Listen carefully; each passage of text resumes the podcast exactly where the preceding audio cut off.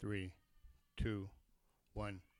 Welcome to Friars on the Farm podcast. I'm Donovan, and to my left is Roy. Hello again. Hi. So before we get started, I wanted to um, mention that the Padres tomorrow are wearing the El Paso Chihuahuas hats during batting practice and selling them at au- signing them and then selling them at auction to to donate and then donate that money to the El Paso Victims Relief Fund for, Yes. the, for the senseless tragedy in in El Paso.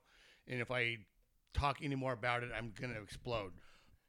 But that, that's fantastic that the Padres are doing something as a gesture to reach back to the community. Absolutely. Um, because El Paso, yeah, yeah, we have an affiliate there, but it's a city. It's a large city, a beautiful city with a lot of really great supporting fans of the organization, but also just a bunch of good human beings that don't deserve to put up with the kind of tragedy that they're dealing with right now. Absolutely. Also, and tonight the, the Tin Caps are playing the Dayton Dragons. The uh, the Dayton Dragons are also having a uh, have a really really fun. Excuse me. Um, if you go to DaytonFoundation.org, you'll see it right on there. You click on that. There's a, there's a fund where you can put money towards it. Um, the Dayton Dragons are in the family of the Midwest League. They are playing the Tin Caps tonight. Um, it's worthy of your money and another senseless tragedy. But I just wanted to bring that out first and foremost uh, before we move on, um, just to put it out there. Really, Yeah. just to put it out there. Yeah, people do horrible things, but we're here to talk about stuff that takes people's minds off of horrible things. Which absolutely, before we literally clicked uh, record, Luis Patino is going to Double A. Breaking news! Breaking news! Where's the breaking news music? yeah, congratulations, Luis Patino. He has been absolutely dominant all year.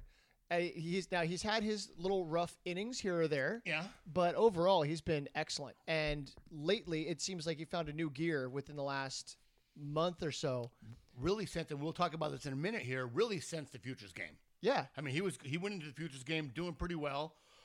After that, and we're going to go into it more here in a minute. Just like insanely dominant. so congratulations and well deserved. Absolutely. Uh, the the trio, the odd couple, are back together again with, with Mackenzie Gore That's right. and Luis Patino. Dude, I can't wait for the picks. I just, oh my god, you guys, and um, it's just God, it, it's They're like brothers from other mothers. yes, yes, that absolutely. it's it's lefty righty, but apparently they're really close friends. They help each other out a lot. Uh, so that that's great. I, I love the camaraderie of that. Yeah. Yeah. a couple years ago, it was Logan Allen and Jacob Nix that were coming up, and they were kind of they were buddies, and it was neat seeing their interplay. yeah, Uh, but now we've got two guys that are just, I mean, top shelf talent, also really good human beings, yeah. and they're they're they're performing great. Well, you know, that's really funny, and I don't want to go too. We have so much to talk about. that they're they're still after Tatis, after Nix, after Lucchesi, after Lauer, after um, you know Chris Paddack. All these guys move up. We're still the number one rated uh, minor league system. Yeah. and we still have tons of guys coming up. Oh yeah, now, the addition of Taylor Trammell helped keep them there. Absolutely. So that was MLB Pipeline. Yeah. They reevaluate. And it was funny because right before that, we were talking to Jim Callis, and he's like, Yeah, I think they're number two because the Rays are probably going to be number one. And then you add Taylor Trammell in there, Picka, picka, picka. right up to number one. Right. Okay. So we're talking about another uh, The top- cream rises to the top. Ah, dude, and the cream. Well, and- like, like Macho Man Randy Savage would say. snap into a slim jim. And what I also like about this uh, is this organization not afraid to move these guys up. Like to, to like be aggressive with them. You see a lot of that development in the major leagues right now. I mean, Tatis has just been in fuego on fire, but there's some defensive stuff that really needs to settle down as well. Okay, well, he's got time to work on that. Oh God, yeah. So it- you bring Morejon, bring Baez up, give Yeah. them a taste, see what they can do. yeah. If they struggle, okay, send them down to Double A, let them work on something, Right. and bring it back up when they're ready. Absolutely. And when it matters, which is going to be next year, no longer kicking the football down, the can down the road to next year. So that's what's happening right now with, with those guys coming up. Oh yeah, they've been quenched by fire now. Yeah. They, and they've quenched our prospect fire, but it So continues. speaking of of of early call ups, C.J. Abrams is heading to Fort Wayne. Um, he actually just played in his first game, I think, yesterday. he did? Um, he's got just about a month left in his season after going 0 for 4 in his debut. He's got two hits today with a ground rule double, and then he stole third base and scored on an opposite field single by Tucupita Marcano. yes. That's happened just before I got over here, too. I was like, yeah, we'll watch the Tin Caps game. Um, the ball. I didn't see the single, but then the ball he hit was first pitch and just crack and just smoked it, bounced right over the fence. Hit the, hit- Sweet. yeah, uh, that swing is pretty. It is. Uh, that bat speed is for real. yes, and so is the foot speed. Oh my God, yeah, absolutely. He, I think his first single was an infield single that he just, he just he beat it out. Okay. Yeah, yesterday there was one that he almost beat out. Uh, uh, right, a hard shot to the third, uh, second bar. Sorry, shortstop. Yeah. Ah, All right. So there have been a lot of awards handed out lately to guys within the organization. so you've got Joey Cantillo here named Midwest League Pitcher of the Week for a third time, third third time in seven weeks. Yeah. They might as well just name it the Joey Cantillo It really should be. Midwest League Pitcher of the Week. Um, so this is the first. This is the first time for a Tin Caps player that a player has won three times in one season. Yeah. That's fantastic. Congratulations, Joey. little podcast mojo. absolutely. And it's first time that it's happened uh, since 2007. I can't remember the player. I remember seeing a tweet. It's like the first time it's happened in o- over 10 years You mean for any team or just Yeah. for the Tin Caps? for for any team. any Midwest League for team. any Midwest team. So um, he quoted here, I appreciate the recognition, Cantillo said, but it's only possible with the help of my teammates and coaches, and I know I need to continue to work, work, uh, continue working hard to improve. I love that. I love that. He knows he still needs to come, uh, you know, improve. I we I texted him yesterday after uh, after we, that we found out, and I almost wanted to go like, all right, dude, you're doing great here, but the Cali League is rough. So Uh-huh. so keep bringing that fire. But I didn't. I didn't want to didn't want to ruin the moment. Well, the, the Um, Cali League is weird because uh, overall it's a hitters league, but the diamond at Lake Elsinore is a pitcher's park.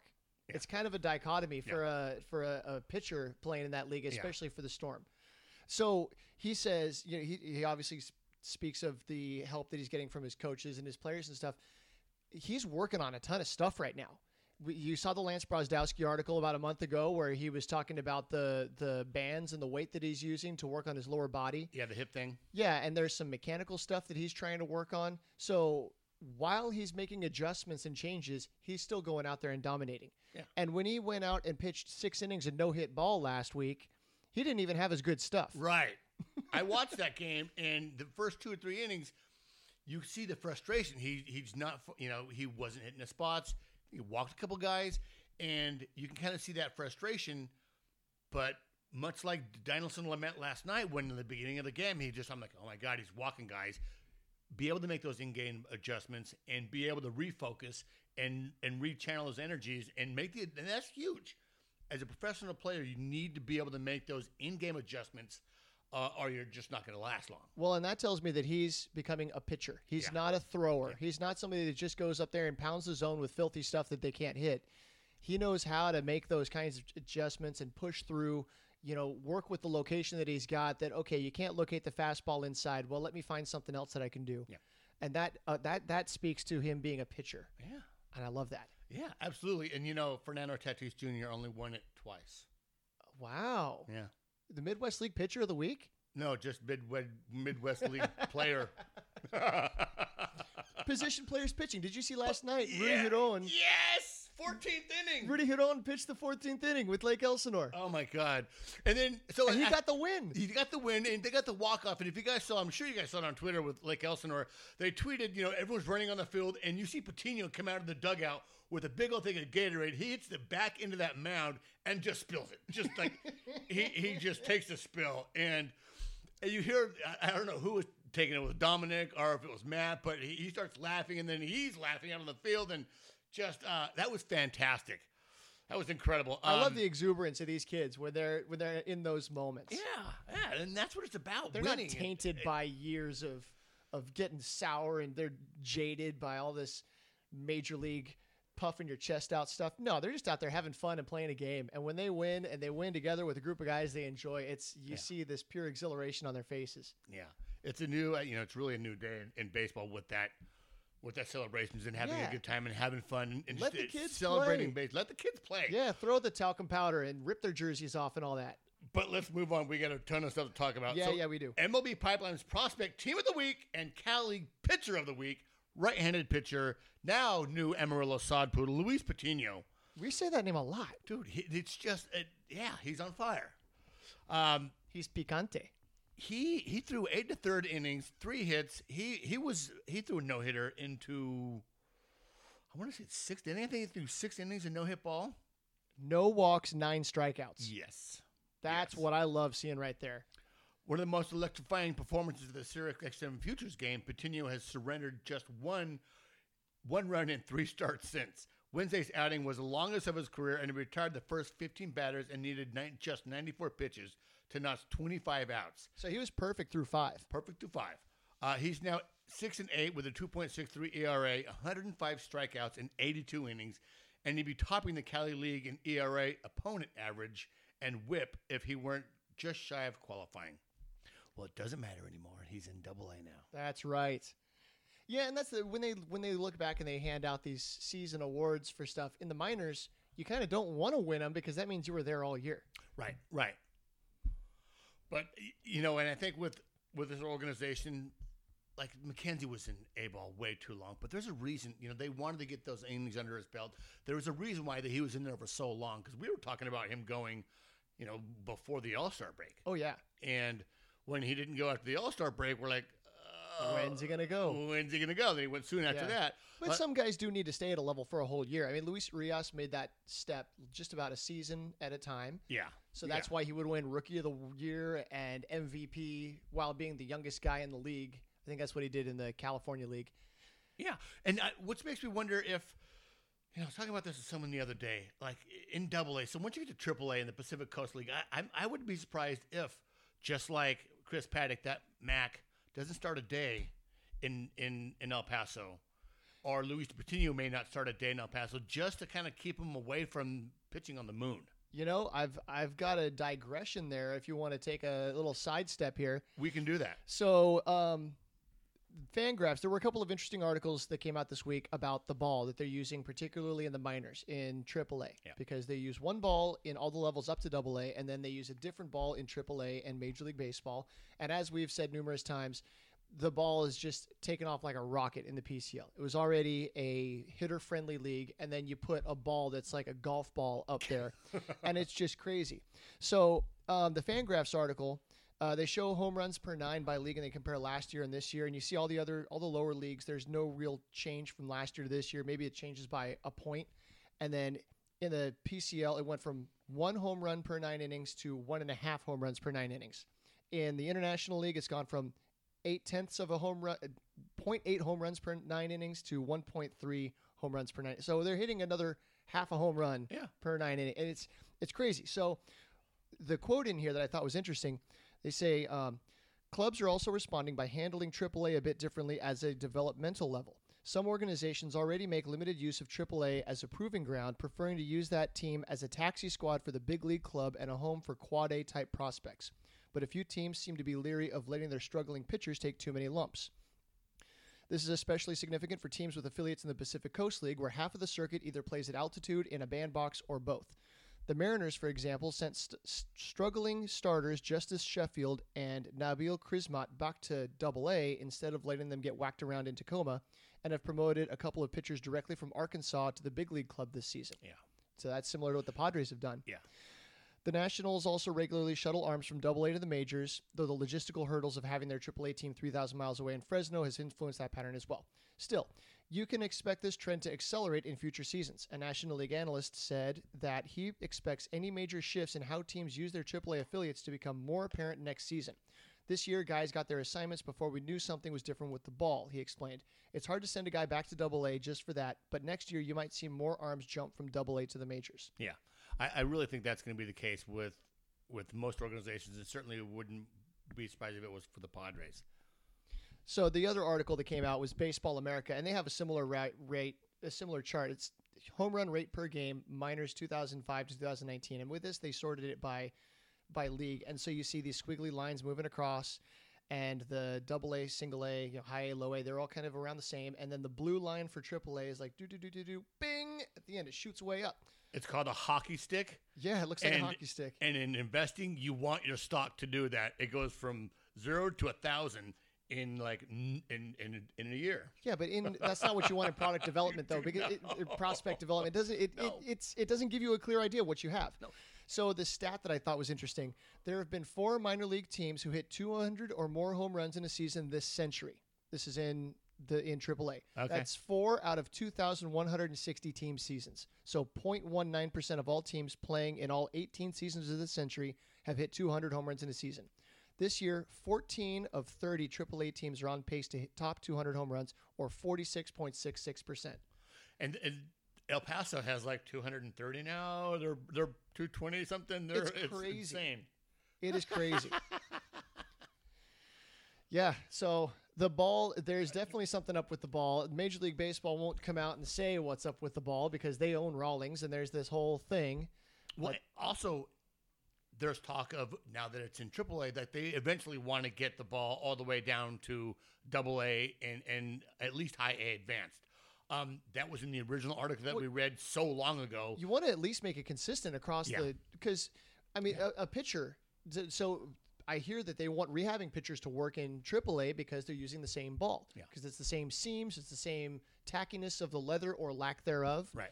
So you want your pitchers working with that. But then at the same time, if they go down there and they get shelled because they're a fly ball pitcher and a pop fly goes ten rows deep, I, that doesn't work well for their for their ego. It, it- it doesn't, but it also speaks to the organizations. They, you know, they just want them to get the pitches over the plate. They just want them to work on just getting it done. Particularly the rehabbing guys. You're not looking for performance per se. You're looking for them just to get innings under their belt, mm-hmm. kind of get back in the swing of things. If they're hitting the ball, they're at least they're throwing strikes. Yeah. So throw the results out the window. So really, I think that's going to be the case. They're just going to throw the results out the window. Because if you want to have results, I mean, look at Ty France, and, and we're going way out on a limb here, Yeah, but, but he's just can- insane. Yeah, but you can't look at what Ty France is doing and have any bearing on what it's going to do, how it's going to translate to a major league game. Right. I mean, he showed he proved himself to be a decent hitter in his time up, and I think next time he comes up, he's going to be a very good hitter. Yeah. Some team is going to pick him up, and mark my words right now, he's going to be the next Max Muncy. Somebody's going to so? pick him up, and he's going to be a utility infielder that just mashes. He doesn't look like a mouse. Muncy dude looks like a mouse. He's he's this well, maybe not in the face, but he's they're the same build. yeah. they both are first base, third base, kind of growing mm. up. Uh, Max Muncy didn't start playing second base until the Ori- the uh, the A's called him up. He never played second base in the minors. Then they called him up and said, "Hey, we need somebody to play second base in left field." Uh, okay, here, toss me a glove and I'll go do it. And I, Ty France has that same kind of attitude. Yeah. So where somebody's going to pick him up. I'm afraid that they're going to wind up trading him in the offseason because there really isn't a role for him in San Diego. But he's a player with value and promise. Absolutely. So how do you trade guys in AAA that, you know, that aren't your 4A players? It's someone like Ty France that hasn't, you know, he got a little cup of coffee, but you know, there's like, well, he's hitting 400 in AAA. Like, there's the value has been almost decreased by them doing so well, almost. You, you know what I mean? How do you? So you just continue to trade guys from Double A or or High A that they haven't hit that, you know, they haven't really advanced in their development yet. It, it's it's totally different. It's weird. Major League Baseball doesn't have to figure that out, but we need to move on. Yes. because we still have more hardware to give away. Yes, we do. And that goes to Owen Miller, who was named Texas Player of the Week. Miller, 22, who is ranked the Padres' number 13 prospect, was 9 for 21 for Amarillo last week with four doubles, a triple, two homers, seven RBIs, and seven run scores. He hit 429 in Amarillo in Double A. So we know that Amarillo, once again, is a very hitter friendly park, but another, you know, another player that we love a lot about that's doing well. All right, so then up in the Northwest League at rookie level ball, Dan Dallas and Reynaldo Ilarraza were named to the All Star game. Yeah. And uh, they, they played the game yesterday. Yeah. I saw Dan Dallas pitch a clean inning. I think he got two strikeouts. Okay. No hits, no walks. So good for Dan. I didn't see what Reynaldo did in the game, but Reynaldo's having a really good year. Yeah. He's a he's a shortstop. He's got all the the, uh, the motions at shortstop and second base. He looks really good in the field. He just hasn't hit. This year he's finally hitting, and he's drawing a ton of walks. Absolutely. And uh, well, last yesterday I saw on Instagram that uh, he he was live streaming on Instagram the home run derby. Oh, was he? Yeah. Then I'm like, okay, then I'm trying to find the game because I wanted to watch the game, and they didn't have the game. Uh, it was in Boise. I don't think Boise has a broadcast, so Oh, there, was- it man. wasn't televised. Come on, minor league baseball, get it together. Right. I, I I get that it's rookie ball, but still, I put a camera, put a webcam up there. You know, put a GoPro up and hook it up. Although Las Vegas, where it's just one camera that that spans the whole field. That's better than nothing. hey, so moving on. Hey, Austin Hartsfield of um, the EVT uh, interviewed Taylor Trammell, and there's he has a larger, longer, extended, more in-depth interview with him that I want to talk about next week. But this quick, short one was uh, was really cool, and I really liked it. So here it goes. Uh, EVT, how do you uh, approach hitting? What about in park? What about in a park like Hodgetown? If you look at any hitter when they're good, they're hitting the ball the other way, not just pulling balls, pulling balls, pulling balls. You have to think the other way, use the field. I think this is going to help me the rest of the year because I can consistently think left center. That's going to be good for my swing. Not trying to do too much because the ball is going to go out if you hit it well in a park like this. Now he's a guy that's had raw power, and they're wondering yeah. when he's going to tap into. Yeah. So that kind of thought right there, um, raw power tells me that in batting practice he can stand there and pull the ball and right. yank it up to this up to the, the the light tower. Yeah. But when they start learning how to use their lower body and go the other way, that's when they start to tap into it. Exactly, like we talked with Jason Panini last week, where he hasn't figured it out yet, but that's what developing is all about finding that swing. Yeah, somebody was. I saw a, a, rundown. They were trying to compare. It looks like he's already even made some adjustments just since he came into the organization. Like they may have sat him down, showed him some video, showed him some data, and said, "Look, this is what we see. This is what we think you could do to become, you know, to take that next step." Right, right. So it looks like he's staying on his back leg just a little bit more. Um, and they they changed the position of his hands just a little bit. He's not getting his hip way out in front when he's swinging. He's kind of staying on his back leg, so he's not getting stuck out front. So you're hitting behind the ball. They call that hitting behind the ball. Yeah. Excellent. I uh, and that's great to see an adjustment so quick. So moving on, the I know this isn't your first run with Buddy Reed. How does it feel to have a familiar face on a brand new team? It feels good, man. I know Buddy, of course. I was with him at the Futures game last year. Played against him in the fall league. It's really good to be around him. He's just lightning in a burst of energy in the dugout.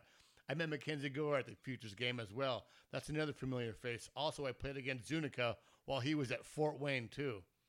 Be rad. um, what do you do? Uh, what do you want the Padres fans to know about you now that you're officially here? I'm here to play, not to mess around or play around.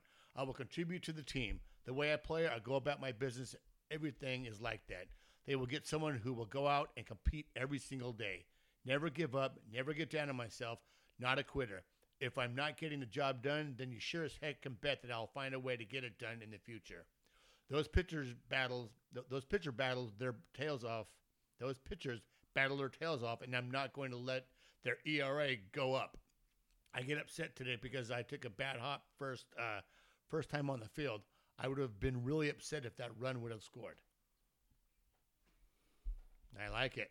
I yeah, like that's it. a good, that's a good that's a good mindset. That's the right kind of attitude. Absolutely. And if you guys get a chance, check out the interview that he's just released on the EVT. Uh, I love it because it talks about the trade. Um, we just we had so much on here that uh, I wanted to kind of like uh, we'll yeah, say we got to mix it up a little bit. Absolutely. Um, Mad Friars Marcus Pond made his way over to Amarillo in the last couple weeks ago and interviewed Mackenzie Gore. So this interview took place right before his Amarillo debut which he didn't do too well. So some of the stuff is going to be maybe a little outdated, but I still like a lot of this content. Um, Marcus Pond in the opposing dugout. What do you think the coaches and players are reading in their scouting report about Mackenzie Gore? They're probably saying the guy throws a lot of strikes. He's going to come at you. So they're going to be ready to hit, and I'm going to need to execute pitches and do enough to win the game. Yeah, I, I don't buy your North Carolina okay, accent. I, dude, I love his accent, dude. It's just I hear his voice saying this stuff. Uh, the California League has a reputation as a hitters league, but you certainly didn't make it seem like one, Mac. There are good hitters there. I just went out there and competed and did everything I could to just win the game, and I think that's why I had success. I wasn't really looking at the stats; it was just going to win the game, and I did a pretty good job of that. That's why the numbers look look good.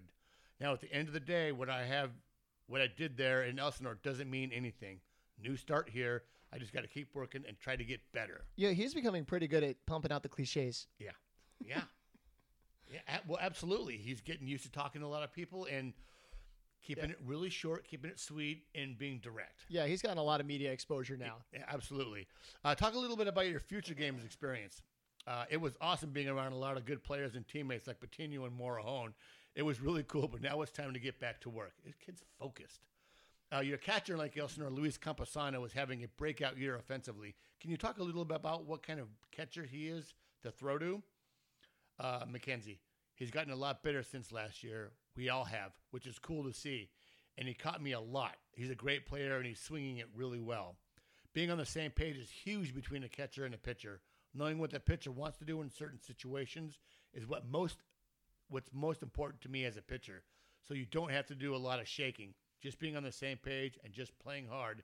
He's going to block a ball for you and stuff like that. And here comes the final quote. You want to read that one? Sure. What are some of your goals for the rest of this season, Mackenzie? Just keep trying to dominate the day and win games. Boom.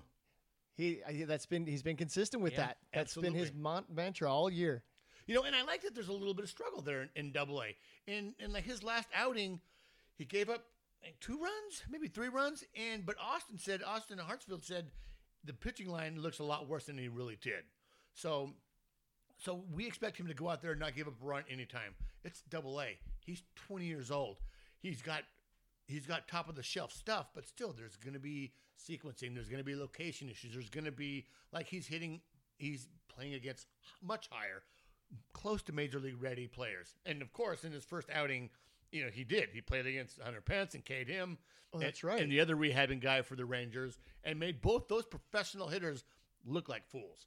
Um, but still, you you, you want to see you want to see development. You want to see things doing well, and he's going to do it. Now he's got Patino there. They're going to be roommates. I wonder if they will. It's going to be sweet. It's going to be sweet. So that, now that I found out what Fort Wayne does, and I know that they've got the host families in Lake Elsinore, I'm Yeah. curious what they have set up in Amarillo. If Yeah. they've got a similar kind of thing like they do in Fort Wayne, where they've got a block of apartments that they that they reserve for the guys. Now I'm curious about that. well, I think that should be added to some of our questions in the future if we talk to you know um, Tony Ensor Oh yeah, from Amarillo, or if we talk to Sam Levitt in you know in Amarillo, uh, and and see if that's kind of consistent throughout the ball, you know, throughout the organization. Because I know I doubt they have that in Lake Elsinore. California is really expensive. Oh, it is. Yeah, that's why they've got the the host families. They've got such a such a solid group of people supporting that. All right, so on to the affiliate rundown. Thank you, and for don't give me stink for not giving me stink eye for the. Uh, The notification. Hopefully that didn't show up on the recording. I'll just it, it just blew out my ears. That's it all. did. All right, so in starting with El Paso, uh, our single here. Last Thursday, Jason Vosler completed the third cycle in Chihuahua's history. Vosler singled in the first, doubled in the third, tripled in the sixth, and completed the feat with a home run in the seventh. I believe that's what they call a natural cycle. A natural cycle. The 25 year old, acquired for Rowan Wick last winter, has hit well this year for El Paso while bouncing all around the infield defensively. Overall, he has a nice 112 WRC plus in 297 plate appearances. In the same game, Ty France also had five hits, including two homers, and scored five runs. France's 12.8% K rate is the 10th lowest for players who have amassed 150 plate appearances in the PCL.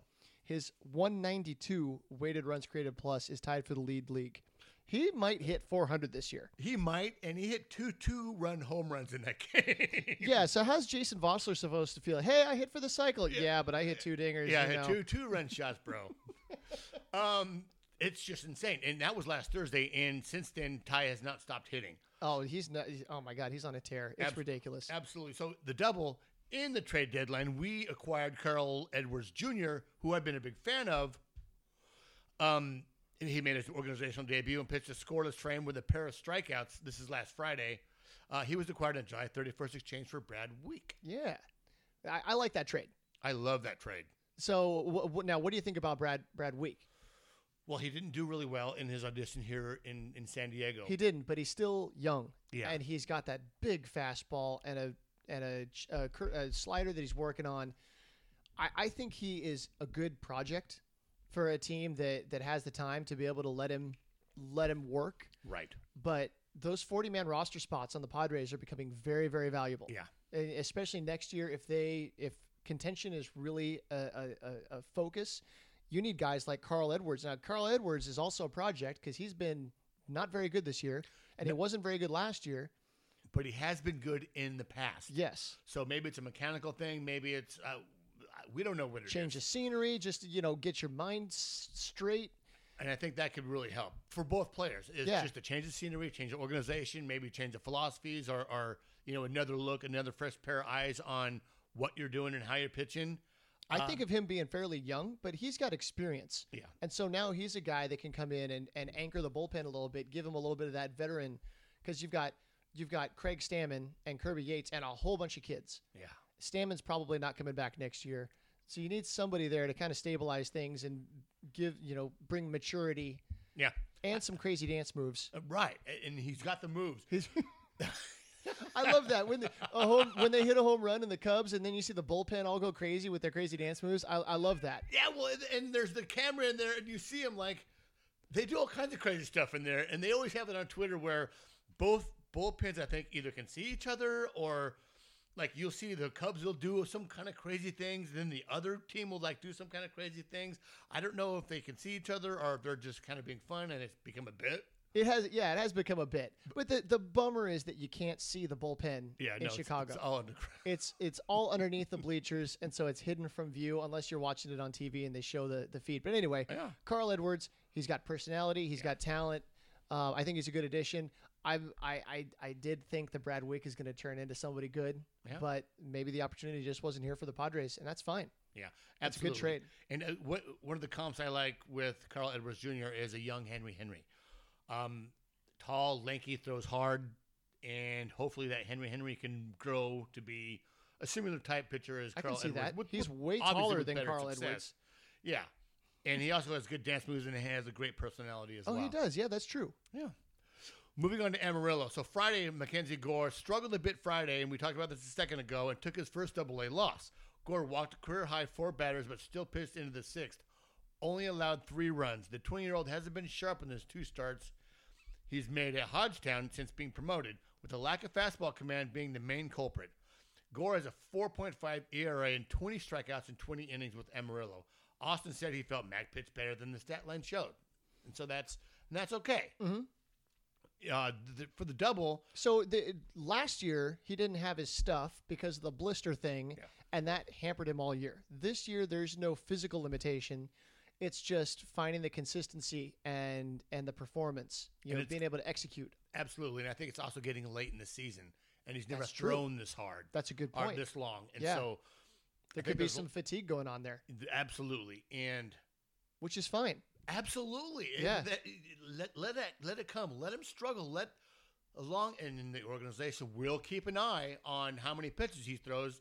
I wonder if um you know bringing Luis up maybe in a few weeks or so that they'll shut him down or maybe try to stretch out his starts and let Luis maybe take a couple of those starts and kind of lessen the workload with him because he's shown that he's dominant stuff and it's there.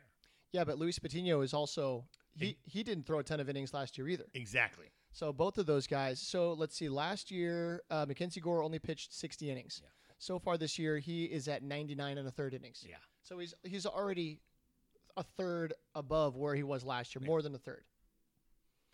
Do you get Luis Patino numbers by chance? Oh, I can pull them up. Let's let's get some hold music. So do do do do do. Well, so to go back to Luis Patino, same thing with, with it's getting late in the season, and these guys are going to be they're going to want to protect those guys, but they're also going to want to see how well they do in Double A. Go ahead. So last year, Luis Patino pitched 83 and a third innings. Right now, he's at 87. okay, So he's probably got until uh, 130, 140 innings. Well, I, I maybe that's a little aggressive, but he's going to get up above like 120 at least. right. Which in those two numbers, look at that side by side, where Luis is where he was last year with another six starts, five starts. We got about a month left in the league. Okay. About yeah. we got it's at the end of uh, August. Uh, with Mac, kind of like kind of end of like or getting to those times where like all right, maybe one more, maybe two more starts, maybe three, Maybe. and um, that just uh, they want to be careful. Yeah, you want to be cautious, but at the same time, let the guy's body tell you. Yeah, I mean, yesterday they let Dinelson Lamet throw over 100 pitches, and he hadn't done more than I think 88 in a in a start. Yeah. But he was looking good. He was feeling good. I'm sure they're talking to him, and like, and yeah, hopefully the guys are being honest about, you know, I still feel good, not just the ego speaking. No, let me back out there. Right. We got Padres no hitter on standby here, waiting for you to give up a hit. Um, do you wanna? What do you want to do there? that was fantastic last night, and I just love how many times this year we have got that notification on our phone. It's after the sixth inning. MLB goes no hitter alert, and if you look at the at, at bat app, you see a little red no hitter on there, and it's happened so many times. It's happened like three times this year, I think, Yeah, I, I feel like I haven't seen it at all the last few years. at all. And it's happened three times this year. Yet the inconsistency of the pitching has been kind of our flaw with the bullpen, with some of the starting pitching. Well, yeah, we know that these guys don't have the stamina to go all the way through the game, or at least they're not going to let them go out there and throw 120, 130 pitches. yeah, So I'm fine with a combined no hitter whenever that day comes. I, I'll take it any way I can get it. Absolutely. And to go back to like Don- Donaldson was not pitching well and made those uh, balls that came out and said, pitch better. I wonder what he says because he doesn't say much. He walks out there and says like three words and then turns around and walks away. And then and then the guy starts throwing. It turns Right, it around. Starts hitting his spots. I don't know what it is. So moving on to double, Buddy Reed had a strong July, hitting 280, 318, and 520. Despite the good numbers in July, Reed has struck out a third in his plate appearances. I think having um, Trammell could help him there in the lineup, perhaps. Maybe. I, I I don't know. I mean, he's striking out so much that they're just attacking him. So they're not gonna they're not gonna start pitching around Trammell to go after. They're already attacking him. Yeah. Uh, moving on to the triple. Edward Olivares, Owen Miller, and Luis Torrens combined for six of Amarillo's 10 hits on the night. Am, uh, Olivares, 23, was acquired from the Toronto Blue Jays from the young Solarte, who is playing for the Giants now in Japan. Uh, had a slash line of 298, 363, 498, and a WCR plus of 135. Since the Texas League All Star break, he has slashed a line of 344, 394, and 550. Olivares, another guy that we can probably plug into the outfield, maybe 20, maybe 21 as a fourth outfielder. Yeah, but I so if you've got righties, so I'm assuming that Margot, Myers, and Renfro aren't going anywhere. I, there's always a chance that they can, but there's Right. your three starting outfielders They're all right-handed. Uh, Josh Naylor, lefty. You got Jankowski. To me, Jankowski is a great fourth outfielder because he's got the speed, the defense. He can hit lefties okay. He can drop a bunt down, but he's kind of the utility kind of guy. Right, right. I mean, Defensive replacement, yeah. on base guy, perhaps. But you don't necessarily put a, a, a rookie right-handed hitter in there as your fourth outfielder. no. I, I don't see that. Okay. Well, maybe he's trade bait then. I yeah, I, I fear that guys like him, Naylor, Ty France, I, these guys are on the 40-man roster, and there isn't really a clear defined role for them moving forward. So Yeah. I, I can definitely see them being moved this off season, which is it, it it's it kind of sucks to say because I like these guys. yeah. I want to see them do well for us. Yeah.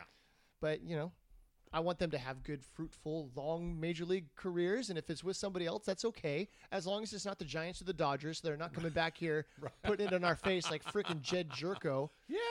Yeah. Anywhere in the National League, just trade in the American League. That's fine. And and that's kind of the mindset I think we have to start having. And this is what I was kind of telling Liddy a while back, and the boys in the 5.5 were talking about was like we have to start having that. We because we do. We fall in love with the lovable guy, even if he doesn't hit.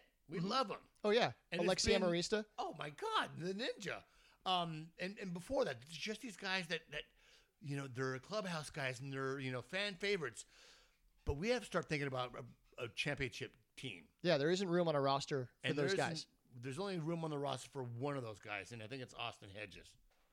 Yeah, but oh, I just dropped a bomb. no, but Austin Hedges brings so much value with the glove Absolutely. that it overval it outweighs the the black hole in the lineup. Absolutely. And it, it, it does suck. And you see it happen every game where you, s- oh, okay, we got runners on second and third. Who's up? Oh, it's Austin Hedges. He's going to pop out to the right side of the infield. That's fine, but in the seventh inning of game five, he throws a one. He, you know, he throws one in the dirt. He blocks it. Yes. You see it in, in the postseason all the Yes. time. A, a subpar defensive catcher, and it's usually maybe one play in a whole series, maybe a couple. What happened to Yasmani Grandal? Oh, yeah. How many runs did he allow? oh, yeah. That was awful. And uh, you know, and he's the framing pitch framing guy. Yeah, but framing framing is only one component of a catcher's job. Yeah. And at some point down the road, framing is going to go away once they start instituting the technology. But blocking pitches in the dirt is always going to be important. Yeah. and he is so good at that, controlling the run. Uh, did you going off the track? Off the track. Did you see him talking to who was he? I I think it was Joey Lucchesi. There was a shot of him talking to Lucchesi in the dugout, and he had his hand on Lucchesi's shoulder, and he was he was lecturing him. Ooh, that was a couple. Of, that was last last week, wasn't it? Yeah, because Lucchesi just started. I think it was Yeah. Lucchesi's last start. Yeah. So yeah, he was he was like reading him the riot act, and you could see the look of confidence on Hedges' face. He wasn't talking down to him, but whatever Joey had, he didn't have it. Right. And he came back out after that, and something was better. The command was a little bit better, and so, but to be able to do that, I don't know if Mejia has the the I, whatever it takes Right. to be able to do that. Well, a catcher can see a really good catcher can know if he's on. You know, the mechanics are off a little bit, and that's what I think a lot of pitching coaches do. They're like, okay, hey, you're you're leaning forward, or you're behind the ball, or you're Mm-hmm. whatever, whatever. Um, Yeah, but that didn't look like mechanics to me. It looked like between the ears. huh? Like there's something you need to get screwed on in there. Get that screwed up tight so that we can go out there and win this game. And he did. So I I'd like to think that Mejia can become something along those lines down the road, but I will have Hedges on my team even if he only catches 20% of the games because you need that you need somebody on your team that can set somebody straight. Right, right. Pull him aside, set him, you know, And the other side of that, we need that bat from from uh, Yeah. from head uh, from Mejia, sorry, uh, in the lineup. so sub him out. I'm fine with Yeah. that. Moving on to Lake Elsinore, happy birthday to friend of the podcast, Jack Sawinski. Happy birthday. Last Monday turned 21. All right. Oh man, to Ah, be young again. No, to be 21 again. Actually, I was a mess at 21.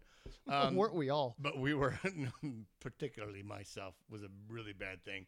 Um, uh, anyways, moving on. That was kind of, I don't know, whatever. Uh, Esteury Ruiz lofted a fly ball to medium left for a game winning sac fly in 10 innings. Gabriel Arias hit homers in back to back games for the first time in his career, putting an exclamation point on his best, best month as a pro. God, I'm going to get beat up for that best thing. Arias now has four homers this month, 19 RBIs, and have OPS hovering near 1,000. That'd be impressive for anyone, let alone a 19 year old plus defensive shortstop. Manager Tony Tarasco, Arias has been seeing the ball really well lately. We have really been working with Gabe about being more selectively aggressive. Find the pitch you want, square up, and put a good hard swing on it. This month, we finally see the results of his hard work. That came from uh, Mad Friars. I think Kevin uh, Kevin Charity was up there a couple weeks ago or last week. Um, Osvaldo Hernandez consistently missed with location on his off-speed stuff, a sign of the pitcher still shaking off the rust after spending most of 2019 on the IL. He's looking better every time out, said Tarasco. He's ready to go five or six innings, but knows the goal is to keep himself healthy for the rest of the year. Sorry, I'm over here clicking away. I'm click I'm- away. I'm, trying to pull up uh, Gabriel Arias's strikeout uh, chart on minors graphs here um, to see how he's been doing because I know he's been striking out a lot less recently. So I would like to think that this would support. Hey, there we go. Look at that. Look at that declining trend line. Yes. So this is a 30 game rolling average, and it looks like in the middle of June, he was up above, well above 30% Oof. strikeout rate, and now he's gotten that all the way down below 20%. That in investing is called the head and shoulders because those are the shoulders. Oh, So you do you you don't want to see your stock do that, which is now declining, but you want to see that when it comes to strikeouts. do you want to be my financial advisor? You seem I- to know a lot about finance. I know a little bit. I don't, I don't know why I'm on it, but I just I see graphs, and that's how I choose my yeah overall performance. Okay. Uh, moving on to double. So Wednesday, Luis Patino turned in the organization's best pitching performance of the year. The whole organization. The whole Yeah. Perfect through five. He struck out eight, allowed just three hits over eight and a third shutout innings. Constantly pitching ahead in the count and making the Giants hitters swing early and often. Patino started to lose his command a bit in the eighth, but still finished throwing only 22 balls on the night. This was the first start all year without allowing a walk and tied his career high with nine strikeouts. Patino will finish July with a 1.19 ERA, 0.71 whip, a 152 batting average against, and 11.5 K to 9. The top two prospects in the Giant system were over six against him after 94 pitches. So those same top two Giants prospects were coming Ramos? up next. Yeah, Julio Ramos and I can't remember the other guy's name. They were the next two guys up, and they brought in Javier Guerra to face them, and he got them both out to close the game. Yes. Yeah. So, Another guy who's on the 40 man, yes. and wouldn't be surprised if we saw him come up uh, in September, perhaps. Oh, I think he's going to be up. He might be up sooner than that. I think Yeah. he's going to be up this month. Yeah, I, I, I really think this last month of the season is going to be for the Major League Club. is going to be okay. Let's let's see what what works. I think he's having a put up or shut up Yeah. kind of a season. Like they, I hope they sat him down and said, "Look, we need you to do something, or Right. we can't keep you." Right. But then if he proves himself to be a valuable reliever, they've got six years of team control with the guy. So it's kind of like found money almost. Exactly. Because at the start of this season, I wouldn't have been surprised if they just released him. It was looking that way. It was looking really bad. Yeah. And i- you can play shortstop all you want, but if you are hitting buck five, Uh, Yeah, I don't care how much raw power you've got. yeah, Because last year he was posting that ISO that he, he was showing the isolated power, but he was still striking out 40% of the time. That just isn't going to play anywhere. but now you throw 98 with a developing slider, Yeah. we'll find room for you. Oh, yeah. Yeah. yeah. So I think a few more appearances, and then we might see him, you know, they might give him a tryout, you know, see how you handle the big league environment. Do you toss your cookies or do you Right. do you take the job and, and show some ability? right. And he doesn't have to go up and absolutely dominate. Just go up there and show a little bit of promise. Uh-huh. And I think it, it, it warrants a major league invite to spring training. Probably. Well, no, he's, he's on the 40 man. So right. he no, yeah. no, no, yeah. It's Sorry. it's a matter of him getting designated for assignment or non-tendered at, at the end of the season. All right. So anyway, continuing uh, for the triple. Thursday, Xavier Edwards had two singles and drove in a pair of runs in the Storm victory and has four consecutive multi-hit games. Edwards, 19, is striking out in just 12.7% of his plate appearances with the Storm, up slightly from what he produced in Fort Wayne. In 21 games with the Storm, Edwards is hitting 360, 400, 382. So he's picking up right where he left off Right where he in left off. Fort Wayne. Yeah. Absolutely. That speed is is working. Well, and it's also the bat control. Yeah. That he can square he can square up any pitch. he's got the he's got a real short, direct, compact stroke. That he's all he wants to do is put the barrel on the ball. Yeah. Well, and you, and you don't want to scout the stat line there, but you want to see a kid so young doing so well in, you know, considered a hitter's league, but in a pitcher's league as well Oh yeah. because he's super young.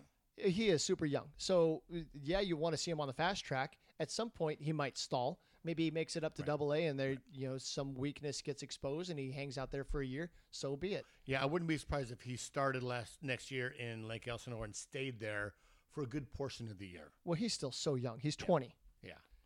Uh, the home run, Caleb Boushley has given up two earned runs or less in five of his last six starts.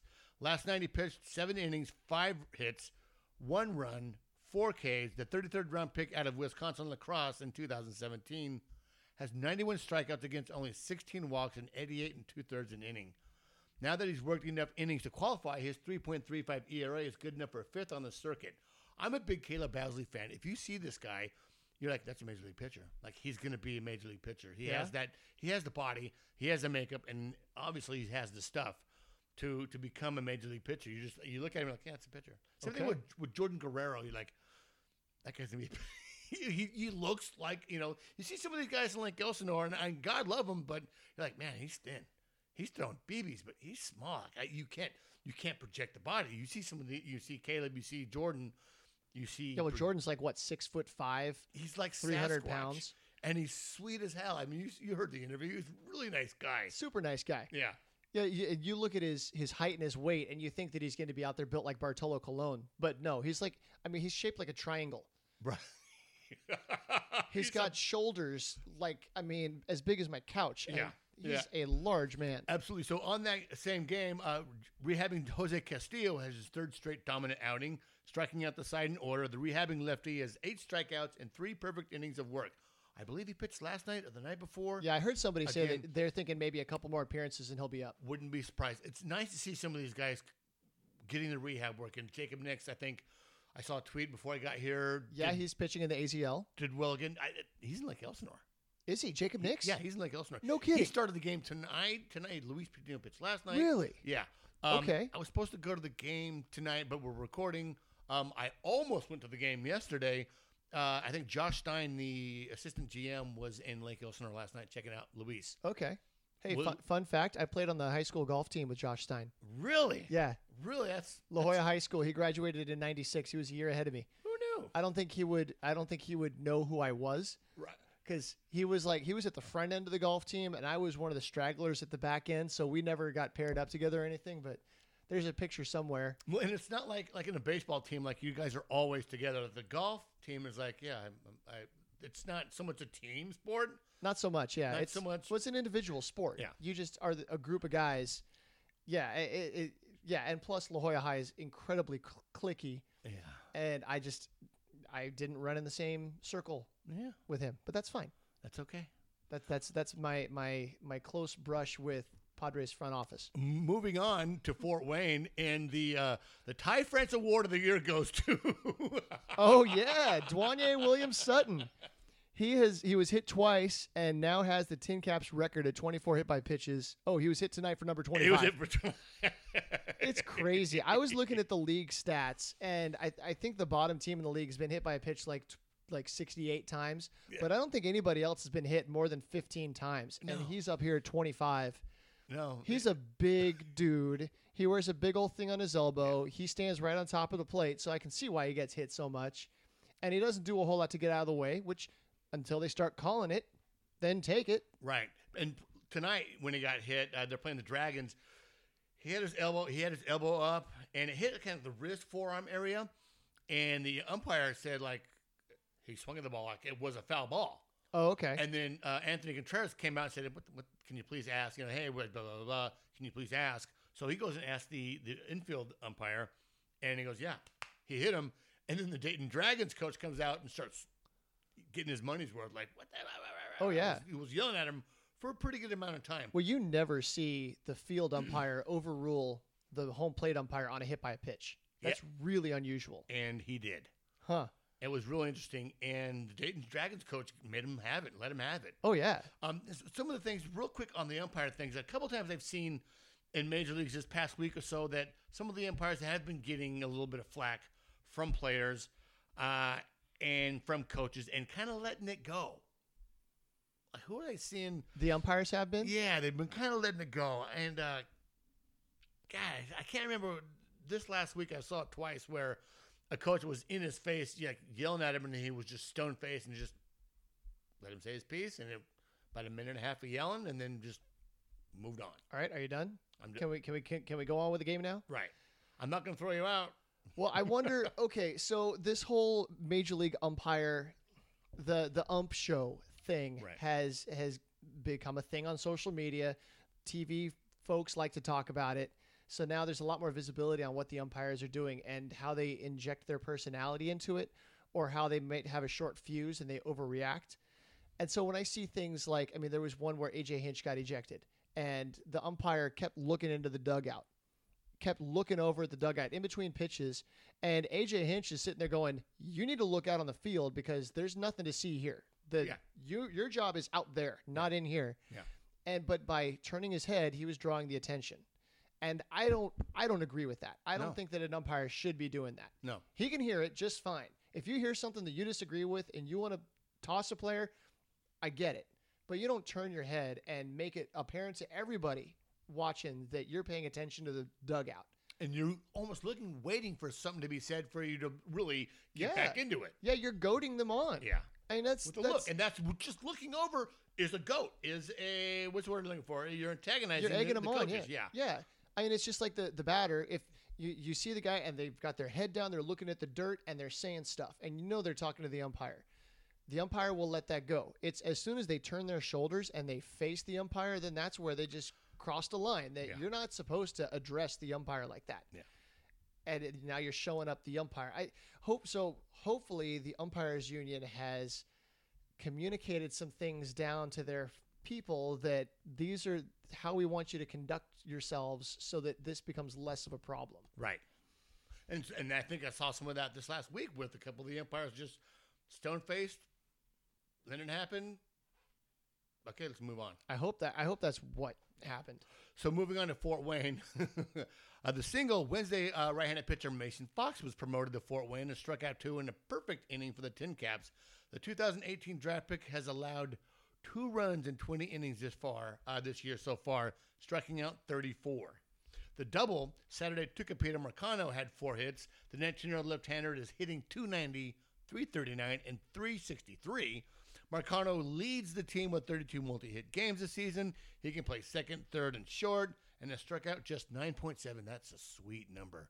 9.7 of his plate appearances, and he's played a full season. So He all he does plus- is put the ball in play. yeah, All he does is put it in play. absolutely. So and he's quick enough to put it on the ground and get to first base. Yeah. He's he's got some of the instinct. I mean, I'm not going to say he's Tatis level, but he's got some of that instinct about taking an extra base or, you know, the athleticism to be able to make a, a slide and get around a tag. When you talk, you talk about the um, the kind of the air, the the way he carries himself. Like he knows he's going to be a major league ball player. Yes. Like he carries that confidence, Yeah. not cockiness, that confidence, that air about him. Like he's he's going about his business. Yeah. he's going to be there someday. Yeah, Blake Hunt told us that that directly right there that that he believes that he's a major league player Yeah. and he will be a major league player. So the triple, yeah, I, I wrote this down because this was really huge. Uh, the Tin Caps take a no hitter into the ninth inning, and I watched this game before nine hole batter Daniel Reyes landed a clean single into the left for the only hit of the day. Joey Cantillo issued three walks through the first two frames, but then settled in and retired the final 13 batters he faced. He struck out seven while dropping his season ERA to 1.93. And that was the game where he said he didn't have his Yeah, stuff. yeah. Everybody said it was clear that he did not have his good stuff. and he says it. I wanted to put it on the on this episode, the interview after the game, where it's like he didn't, I didn't have my best stuff, and it was like a two minute interview, but I had decided against it. He's so humble. He wants to work hard. He knows that there's improvement to be made. We talked about this at the beginning of the podcast. Is, just he's just God. You love seeing that from players. You know, you hear a lot of that, but to see him back a lot of that talk up with work is is huge. But going on, so that paces the Midwest League in both categories. ERA and his WHIP of .8, uh, .87 is also the best mark on the circuit. Sam Keating, who has hit, been hit hard in his last four starts, came on and worked a perfect seventh inning before giving away to Jose Quezada. The Texas Tech product hit a batter to open the eighth, then struck out the side, but put himself in position to close out what would have been the franchise third no hitter. After the single, he made quick work of the rest of the outing, striking out two and getting an assist from Blake Hunt, who threw out Reyes as he tried to take second. Quezada, who barely scraped his uh, barely scrapes his listed 5.9 height, has struck out 29% of the batter he's faced this year.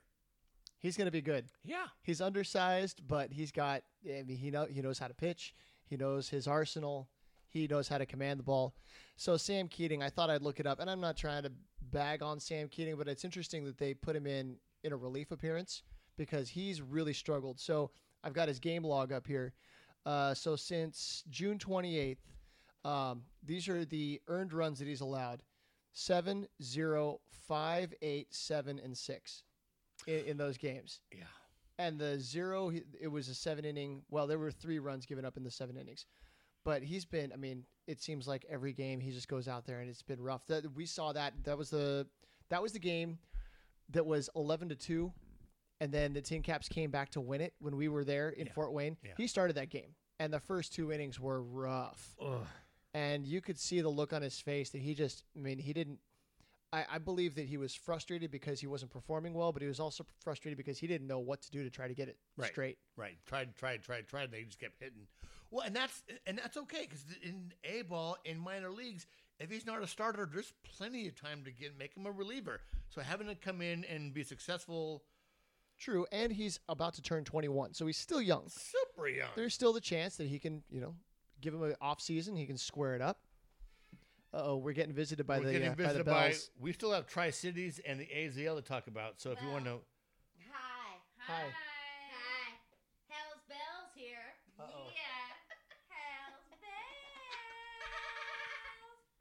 Sorry. Is there a kookaburra in here? are you done?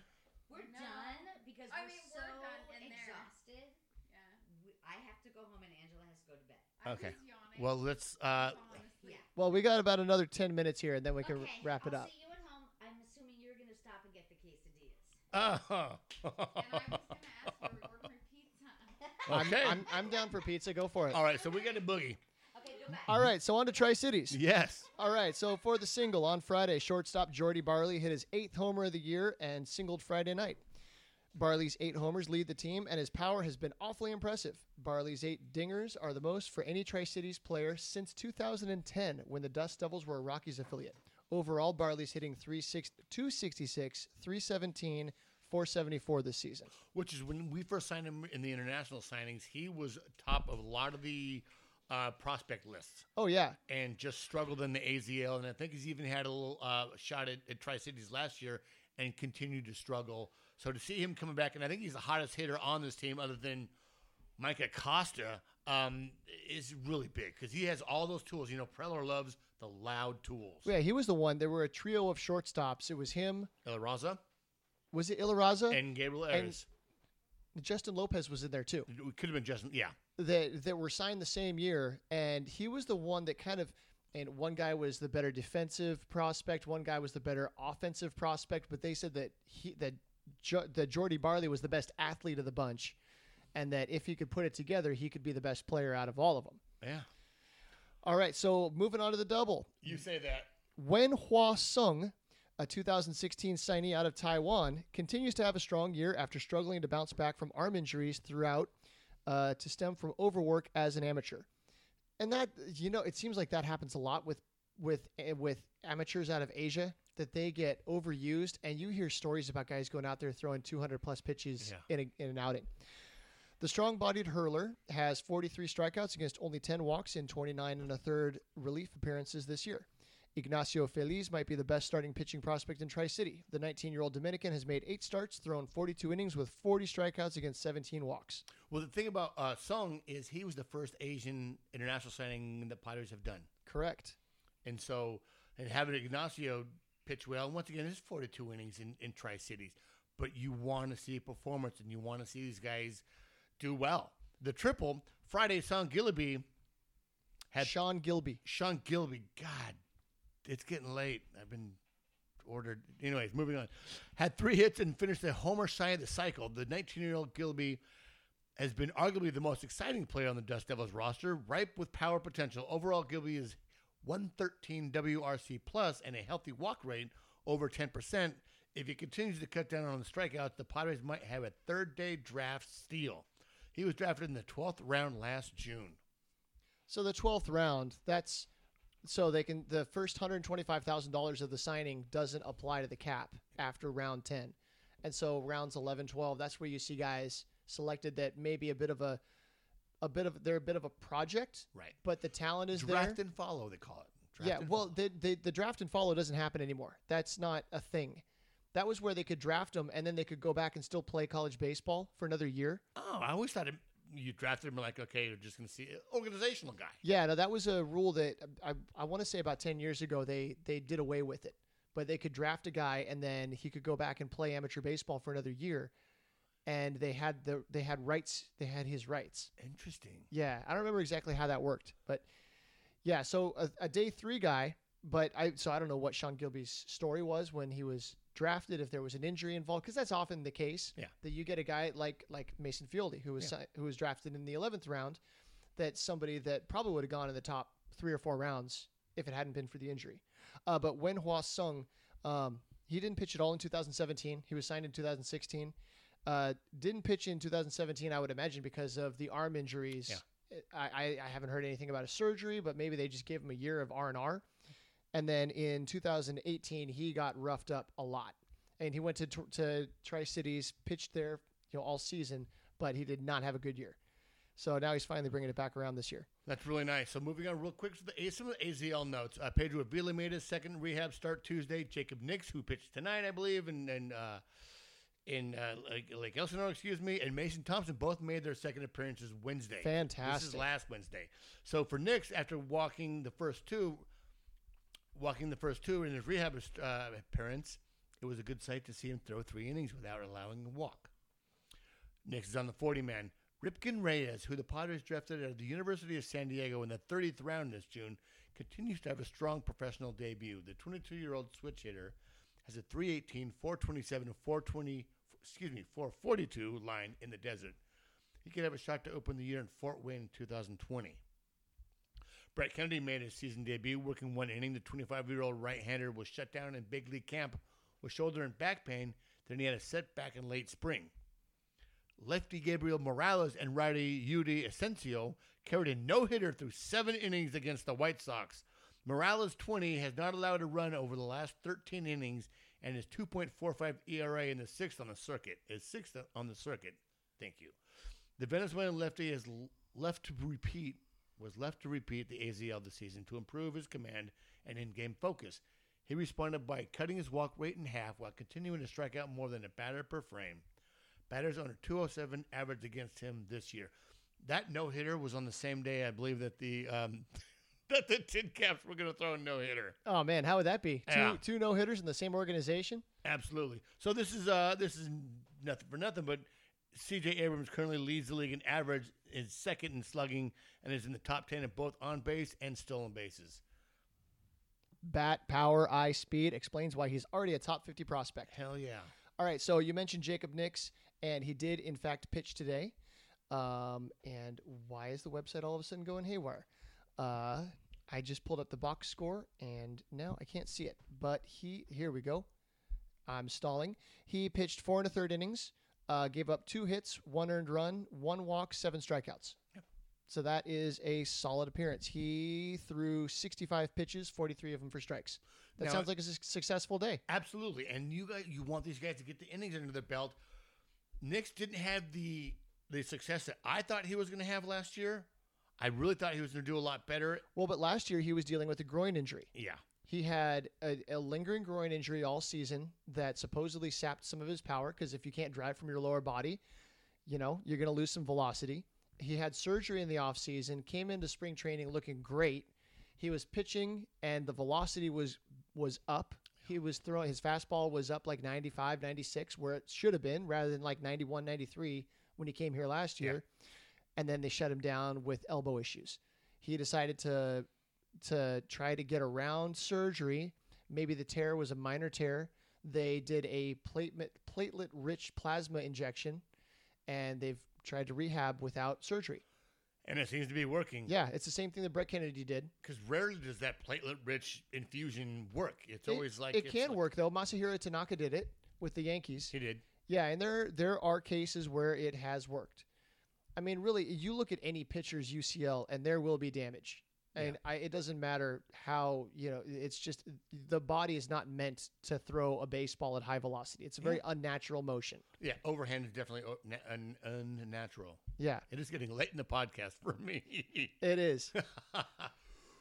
well, I think we've gotten to the bottom of the list here. So, have are we to the- ready to wrap it up? we are ready to wrap it up. You guys, once again, tomorrow the Padres are going to wear the El Paso Chihuahua hats.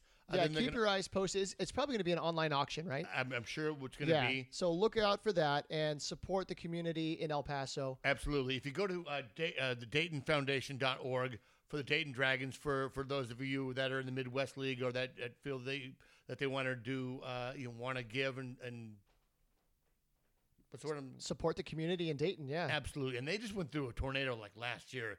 That's really bad. So Oh, this- that's right. They're just reeling.